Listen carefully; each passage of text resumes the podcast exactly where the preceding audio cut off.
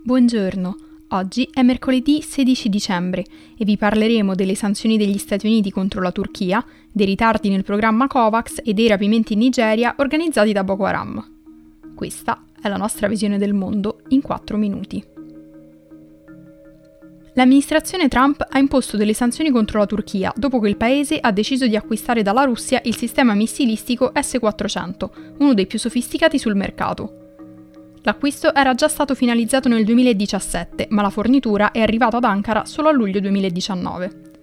Le sanzioni sono dirette alla Presidenza delle Industrie della Difesa, l'organizzazione governativa che gestisce l'industria della difesa turca, al leader dell'ente Ismail Demir e ad altri ufficiali. Il segretario di Stato americano Mike Pompeo ha fatto sapere che il paese non tollererà nuove transazioni nel settore della difesa tra Russia e Turchia e che Ankara, in quanto membro della NATO, ha messo in pericolo la sicurezza della tecnologia e del personale militare statunitense. La Turchia era già stata rimossa dal programma di caccia F-35 della NATO, in seguito alla vicinanza con la Russia.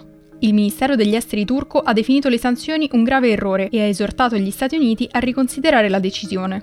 Il Pentagono ha replicato dicendo che la vicinanza tra Ankara e Mosca continua a essere un ostacolo per le relazioni con Washington. Anche se le misure sono relativamente leggere, la decisione degli Stati Uniti contro un membro della Nato sottolinea la crescente diffidenza tra la Turchia e i suoi tradizionali alleati occidentali. Il desiderio del presidente turco Recep Tayyip Erdogan di perseguire quella che considera una politica estera indipendente e l'uso di tattiche poco ortodosse per raggiungere i suoi obiettivi hanno allarmato non solo i funzionari di Washington, ma anche l'UE, che proprio la scorsa settimana ha deciso di imporre delle sanzioni per punire le ricerche di gas naturale nelle acque greche e cipriote. Parlando invece di coronavirus, COVAX, l'iniziativa nata per garantire l'accesso ai vaccini contro il coronavirus in tutto il mondo, è riuscita ad assicurarsi solo una piccola parte dei 2 miliardi di dosi che spera di acquisire nel corso del prossimo anno. Attualmente non ha ancora confermato nessun accordo e sembra non avere abbastanza fondi per realizzare il suo ambizioso progetto.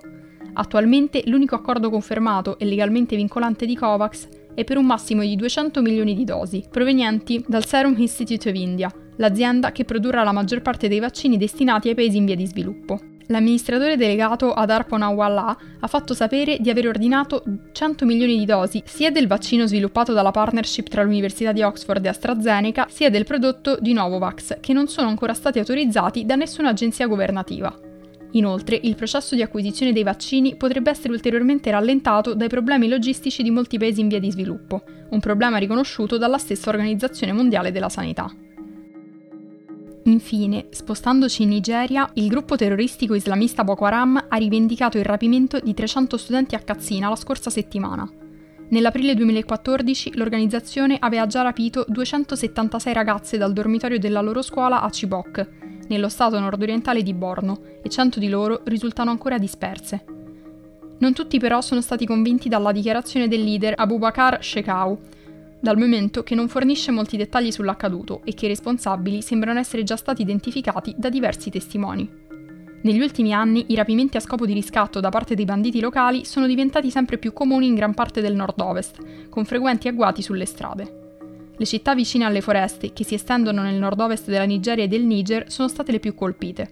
Secondo Amnesty International, in Nigeria 1126 persone sono state uccise dai banditi tra gennaio e giugno di quest'anno. Si ritiene che la maggior parte delle aggressioni siano opera di membri della comunità seminomade fulani. I rapimenti a Katsina metteranno ulteriori pressioni sul presidente Buhari e il suo governo, che non sono riusciti a gestire il problema della sicurezza che coinvolge tutto il paese. Per oggi è tutto. Dalla redazione di The Vision, a domani.